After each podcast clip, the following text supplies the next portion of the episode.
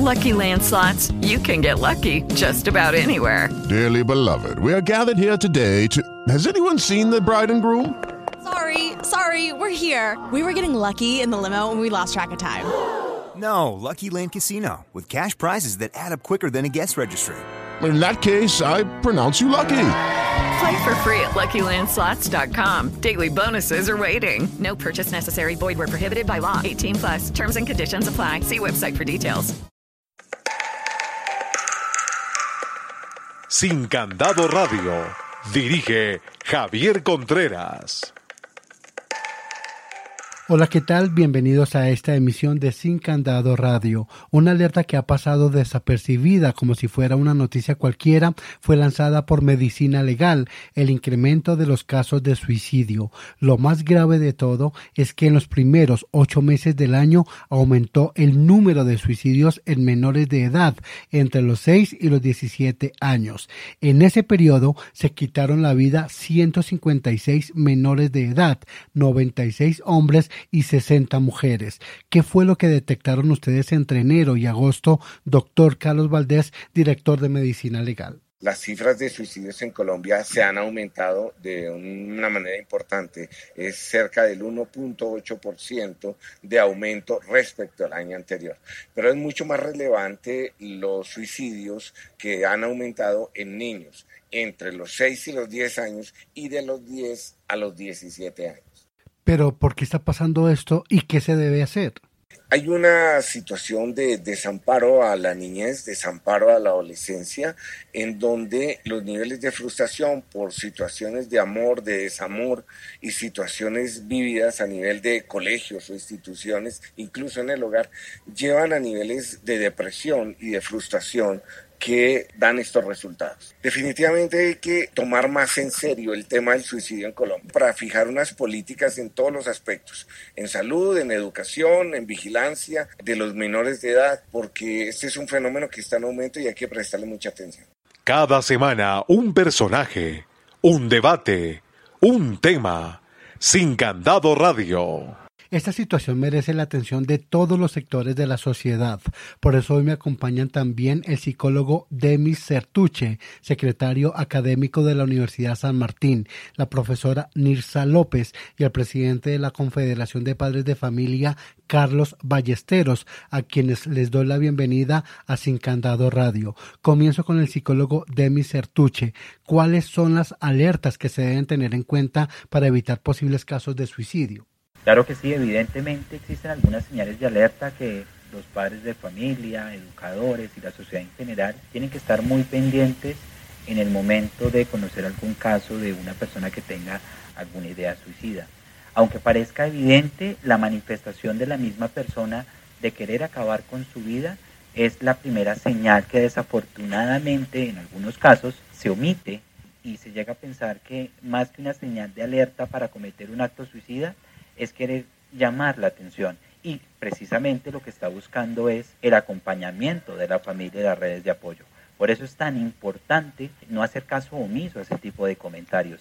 El hecho de que las personas se alejen de su entorno familiar, que se alejen de su grupo de amigos, que vendan posesiones o regalen posesiones que aparentemente son importantes para ellos, son señales de alerta que también tenemos que tener muy, muy presente. Respecto a lo familiar, eh, el tener relaciones familiares hostiles, agresivas, críticas en alguna oportunidad maltratantes de, psicológica o físicamente, son también indicadores que una persona puede llegar a cometer un acto suicida. La falta de comunicación y la, y la baja expresión de mm, los afectos familiares, falta de calidez emocional, bajos niveles de cohesión familiar, también son algunas de las señales. Continúo con usted, profesora Nirsa López. Entre las alertas que pueden presentarse para detectar determinados casos de suicidio en los niños, podemos considerar las siguientes. En primer lugar, se eh, presentan cambios eh, extremos y repetitivos de comportamientos que no los habíamos visto antes, como la agresión, el aislamiento, la carencia de diálogo, en ocasiones también las lesiones personales, el cortarse, el autoagredirse físicamente. El bullying es uno de los casos que es más delicado, que se presenta generalmente con los compañeros de colegio y pasa desapercibido tanto en la institución como en la familia. También tenemos en otras ocasiones presenta mm, muchos problemas de salud que no venía presentando con frecuencia y también pasan en momentos desapercibidos. Finalizamos esta primera ronda con usted, doctor Carlos Ballesteros. Javier, buen día para todos los radioescuchas. Bueno, las alertas que hay que tener son tres. La primera, un diálogo permanente, abierto, sincero, respetuoso, afectivo y amoroso entre padres e hijos. Si esto no se surte desde los primeros años de la crianza, de los buenos hábitos de los hijos, cuando se llegue a los 7, a los 10, a los 12, a los 15 ya es irrecuperable. A los hijos no hay que formarlo ni educarlos a base del grito, del golpe. Es con el ejemplo, es con la autoridad, pero sin agresión, una autoridad que se ejerce sencillamente eh, mostrando el modelo. Entonces, el primer indicador está en la familia. El segundo, en, en el colegio, en la escuela esa prevención que deben de tener los maestros, los rectores, los coordinadores, los psicoterapeutas, los orientadores.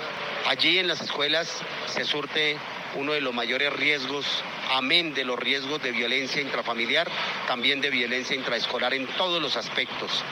Y el tercero es el externo, el de la calle. En la calle existen todo tipo de violencias, violencias verbales, físicas, en los mismos medios de comunicación, en la escuela, en el transporte público, en las vías, en los campos.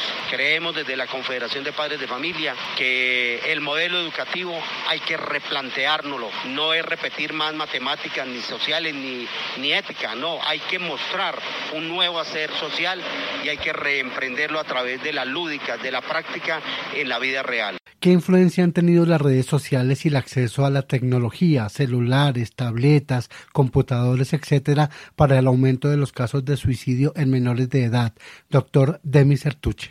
Respecto a las influencias de las redes sociales, existe un término que se acuña que es el contagio mediático del suicidio. Esta es una hipótesis que ampliamente ha sido utilizada en la literatura, ha sido muy controvertida también, pero algunos estudios han manifestado que existe un vínculo estrecho entre la visibilización pública y mediática sobre el suicidio con el aumento de las muertes por suicidio, más cuando esas noticias son con algunos tintes espectaculares, tintes dramáticos, más cinematográficos que evidenciando una problemática social. Desafortunadamente la información no es tratada de forma adecuada por expertos y puede de alguna manera incentivar o motivar a una persona que ya haya pensado en cometer un acto suicida a cometerlo. Eh, aunque también hay otros estudios que eh, nos dicen con lujo de detalles que el manejar adecuadamente la información puede minimizar esos efectos. Profesora Nilsa López. Son múltiples los factores que intervienen en el caso del suicidio de los menores, entre ellos los medios tecnológicos, por su información, por su comunicación, que pueden presentarse debido a la baja formación del niño y a la carencia de interpretación adecuada. Por eso es muy importante que tanto en el colegio como en la misma sociedad los padres estén pendientes de la forma de utilizar estos medios de los niños. Hay que guiarlos, hay que orientarlos. Nosotros sabemos que es muy importante la tecnología y estamos en un momento en que es básica, pero nosotros tenemos que hacer que ellos tengan un uso correcto para que no cree tantos problemas y conflictos como los que vienen presentándose. Doctor Carlos Ballesteros. Todos los medios informativos, la tablet, los computadores, los celulares, pues deberían ser herramientas de buen uso y buenas prácticas para no solamente los niños, sino para todos los ciudadanos. Pero en lo personal, como presidente de la Confederación de Padres de Familia, me aterra ver que se perdió la comunicación entre padres e hijos, entre ciudadanos, entre maestros y niños, porque todo el mundo ahora vive pendiente de las redes, vive pendiente del WhatsApp y ya no hay diálogo, ya no hay articulación. Ahora todo se da a través de redes y se está volviendo la gente individualista desde los pequeños. Por ello, eh, los medios tienen un papel muy significante, las redes igual, hay que controlarlas, hay que crear unos códigos de acceso en las escuelas y colegios, de manera que esta herramienta de la telefonía y de las tablets y el internet lo usen, pero bajo un control de la familia y bajo un control de las instituciones. Por eso la invitación es al Ministerio de las TIC y a las demás autoridades para generar un código de control de manejo de los equipos al interior de las instituciones, de manera que se genere una alerta que de una vez quede avisada la familia y quede avisada la institución cuando el menor hace mal uso o se mete en páginas prohibidas. Si hacemos un buen uso de esta herramienta puede ser muy significativa al país y ante todo puede brindar muchísimos apoyos para el desarrollo del país y, de la, y del propio proyecto de vida de nuestros hijos. Estás escuchando Sin Candado Radio. La última pregunta para los tres. ¿Qué responsabilidad les caben tanto a padres como centros educativos y qué deben hacer los mismos para evitar los suicidios en menores de edad? Doctor Demi La responsabilidad no es solo de padres de familia, eh, no es solo de los centros educativos, es una responsabilidad de salud pública que tiene que tener unas políticas que todos tenemos que conocer sobre el suicidio, saber que aunque las mujeres en determinadas edades cometen más el intento suicida, son los hombres los que más consumen actos suicidas. Entonces tenemos que estar muy pendientes de eh, cualquier manifestación pueda evidenciar que la persona quiere cometer un acto de este tipo. Profesora Nirsa López. La responsabilidad que tienen los padres, los centros educativos en la prevención del suicidio en los menores es muy grande. Si tenemos en cuenta que el diálogo constante y efectivo es muy importante. ¿Por qué?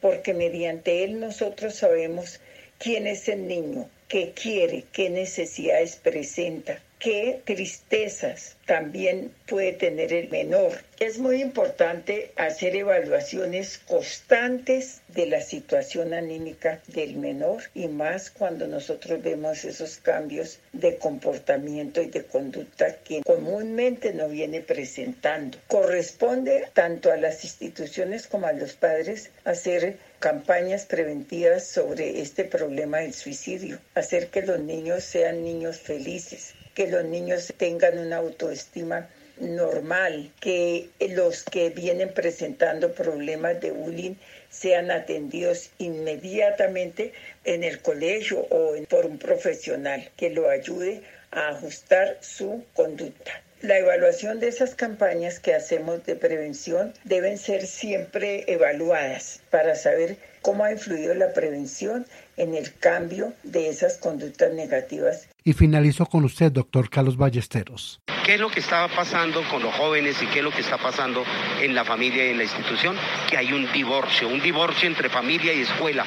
Y si los maestros o profesores no comprenden, como padres que lo son también, que es hora de retomar el reaprendizaje de la familia, que hay que abrir de nuevo las puertas de las escuelas, que hay que extender el brazo a la comunidad para que la comunidad se involucre y se comprometa con la institución escolar y que de verdad hagan acompañamiento propositivo al proyecto educativo institucional que refuerce el aprendizaje de sus hijos. Hoy los niños no están siendo felices en la escuela y eso debe llamar la atención de los educadores y del gobierno. ¿Qué está pasando? ¿Por qué los niños no quieren ir a la escuela y si van son obligados? No porque quieran, no porque les guste, no porque les fascine, no porque les propicie felicidad, sino porque es francamente una obligación o un deber que deben cumplir si es que quieren prepararse para la vida. Y si el niño es feliz, pues automáticamente el aprendizaje y la motivación viene por sí sola. Entonces pueden comunicarse a través de nuestro correo mail con Fenalpadres de Confederación con fenalpadre2011 arroba yahoo.com o al móvil 310-264-9971. Feliz día. Muchas gracias a ustedes por haber aceptado esta invitación de Sin Candado Radio y creo que nos queda una reflexión. Definitivamente todos tenemos la gran responsabilidad de cuidar a nuestros menores de edad. También a todos ustedes, gracias por escucharme en el programa de hoy. No olviden que pueden sintonizarnos a través de TuneIn y iTunes. Recuerden que pueden escribirme o enviar sus audios al WhatsApp 322-792-6924 o enviarme un correo a sincandadoradio.gmail.com. Los invito a seguir mi cuenta en Twitter, arroba jcontrerasa y también mi cuenta en Spreaker. Nos seguiremos escuchando en... Sin Candado Radio. Lucky Land Casino asking people what's the weirdest place you've gotten lucky? Lucky? In line at the deli, I guess? Aha, in my dentist's office. More than once, actually. Do I have to say? Yes, you do. In the car before my kids' PTA meeting. Really? Yes. Excuse me, what's the weirdest place you've gotten lucky? I never win and tell. Well, there you have it. You can get lucky anywhere playing at LuckyLandSlots.com. Play for free right now. Are you feeling lucky? No purchase necessary. Void where prohibited by law. 18 plus. Terms and conditions apply. See website for details.